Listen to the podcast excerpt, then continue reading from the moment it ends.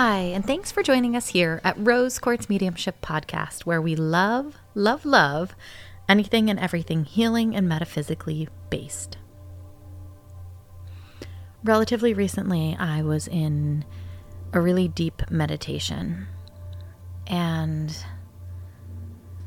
my grandfather, my paternal grandfather, came into the meditation. And I love him. I loved him when he was here on the earthly plane. But I almost never engage with him in spirit form. He just simply doesn't come to me. And the few times that I have engaged with him, he didn't speak, which was not uncommon at the, I would say, the last kind of five years of his life. He didn't speak to me. You know, he would sometimes nod or smile, but he didn't engage verbally. And that was okay. Um, he had had a fall and a brain injury, and and that really shifted the trajectory of the end of his life. And for those of you who don't know the backstory, my grandfather started a farm, and I was so blessed to get to live a life on a farm. And, I, and that's how I was raised, was farming. And it's something that is really near and dear to my heart. And I feel immense gratitude for being raised like that. And so my grandfather showed up in this meditation and like I said, it's pretty rare for me to engage with him in spirit form.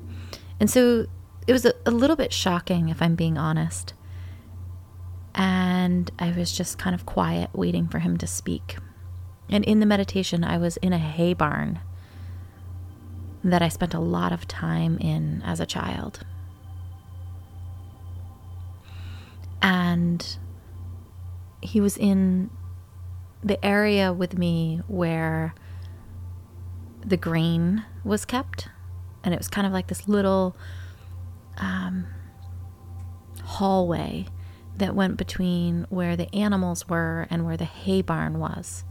And this little hallway was kind of connected the two, and it's where all of the grain was kept. And I was in that space with him, and he said to me, Mind your man. And I'm going to re- repeat that mind, like M I N D, mind your man.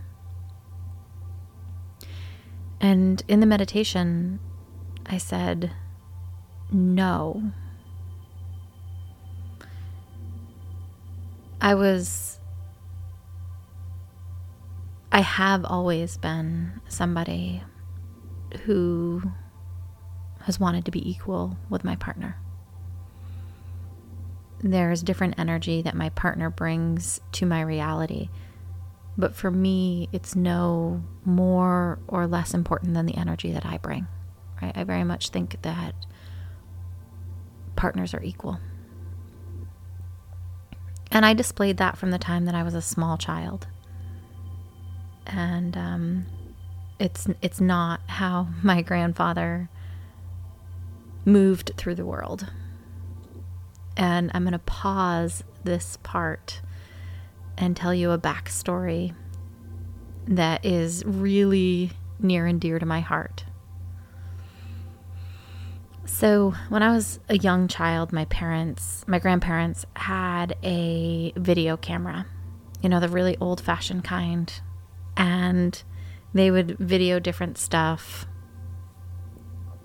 around the farm uh, different farming events, that kind of stuff. And one day they'd gone down through these two fields into the bottom field where the Connecticut River runs. And they'd recorded something, and, and I honestly don't even remember what they had originally recorded. I'm sure it was beautiful. I just don't have a memory of that. What I have a m- very vivid memory of is that they put the cover on the lens. So the camera was still recording, but it was recording in black, right? Because there was a cover over the lens. And they walked back up from the river to the house. So they were walking up these two fields. And in the video, which is just black and you're just listening to them talk, my grandmother is touching the corn as she's walking. So, this is the middle of the summer in New England, and she is running her hand down each corn as she walked past it. And if you've ever touched corn as it's growing, the leaves have this like stickiness to them where they kind of grab your skin. And it's a really, really cool sensation. And I cannot even tell you how many thousands of times I run my hands down corn as I was walking through the cornfield. And so my grandmother was doing this. And my grandfather said, Stop doing that. You're going to cut your hand. Which is a fairly accurate statement. If you glide your hand down corn leaves enough times, the corn leaf will eventually kiss your skin and you'll get a cut. It's true. I have done it a good many times. And a corn cut feels kind of like a paper cut, only it's thicker. And so it's, you know, the little kiss from the corn leaf is uncomfortable. So my grandfather tells her, he doesn't ask her, he tells her to stop touching the corn as she's walking. And she didn't listen. She just kept doing it in this video that, again, has no video. It's just black, it's just recording their voices. And a moment later, you hear my grandfather say, Mother. And he, he referred to my grandmother as Mother. Um, after they had children, they had five beautiful children. And after they started having children, he just referred to her as Mother. And so he says, Mother, you mind. And I can vividly remember as a child listening to the recording of this video. I don't even remember how it is that this started, but our entire family was together, which was not uncommon. We, we did a lot of family functions community and family was really important to my family. And so we all made a huge effort at getting together for meals and celebrations. And that happened um, regularly. It was a core part of the dynamic within my family of origin. And I love that about my family. So for whatever reason, we'd gotten together and we were watching this video as an entire family, right? And we are dying. We are laughing so hard at listening to my grandmother and grandfather talking and my grandfather telling her to mind. But that was my grandfather. He had a very traditional streak to him. And he very much believed that if he spoke to his wife, the expectation was that she listen. And he very much had that expectation of his grandchildren as well, right? Of all children, but certainly his grandchildren. And um, I just wasn't that girl. I needed reciprocal respect and I needed to understand something. I didn't want to just follow it blanketly, like, this is what I expect from you. Teach me, help me understand why, and then I'm so happy to do something.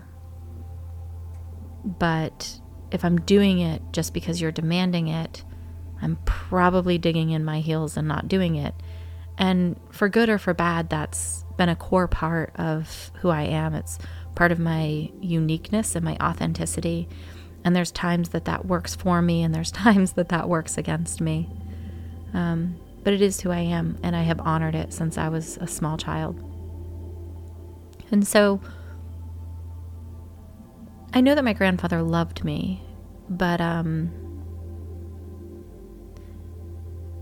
we had a different relationship than he had with some of his other grandchildren um, who were more willing to listen to everything that he said and do what he said.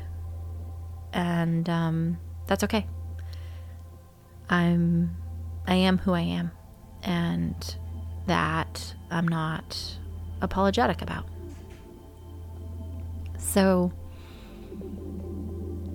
now we're going to go back. Now that that little backstory is done, we're going to go back to the meditation and my grandfather telling me to mind my man. That's where that kind of statement came from. And it was a really interesting opportunity for me to sit with my authenticity and and also a healing opportunity because I started to really think about my partnership with my husband. And I am not looking to mind him, but I am looking to be an equal with him. I am looking for his word to carry just as much weight as mine. I am looking for equal support. I am looking for equal challenge. I am looking for equal growth opportunities. And nothing in life is equal, right? So there's always going to be give and take in any sort of dynamic um, relationship. And, but I'm not looking to be less than my husband. And then I was sitting in meditation, really looking at all of the male energy in my life um, not divine masculine, but biologically men, um, the males in my life.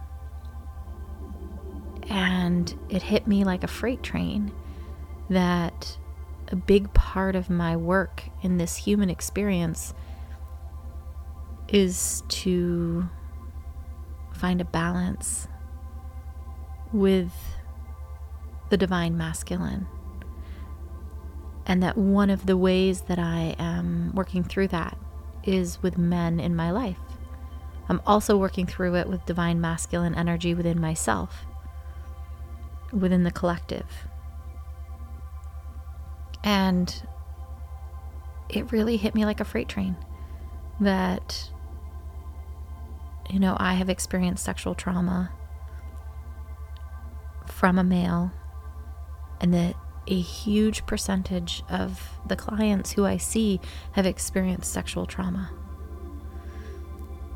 And that that is just one of the displays, one of the representations that I'm working on healing this inside of myself is that my reality is mirroring back for me this wound of mine around divine masculine. And you can argue that that is a societal issue that we are dealing with collectively as you look across our, our culture. And that's true. But I have to look at my own healing opportunity as well, and that clearly there is some healing that I need to do around the divine masculine, and that I have been doing. And so it was a really neat opportunity to have my grandfather meet me in meditation and highlight this opportunity for me for healing. And while the interaction with him didn't last that long, the invitation for my own healing lasted a long time and will continue to be for quite some time as I come to terms with it and as I really process and work through it.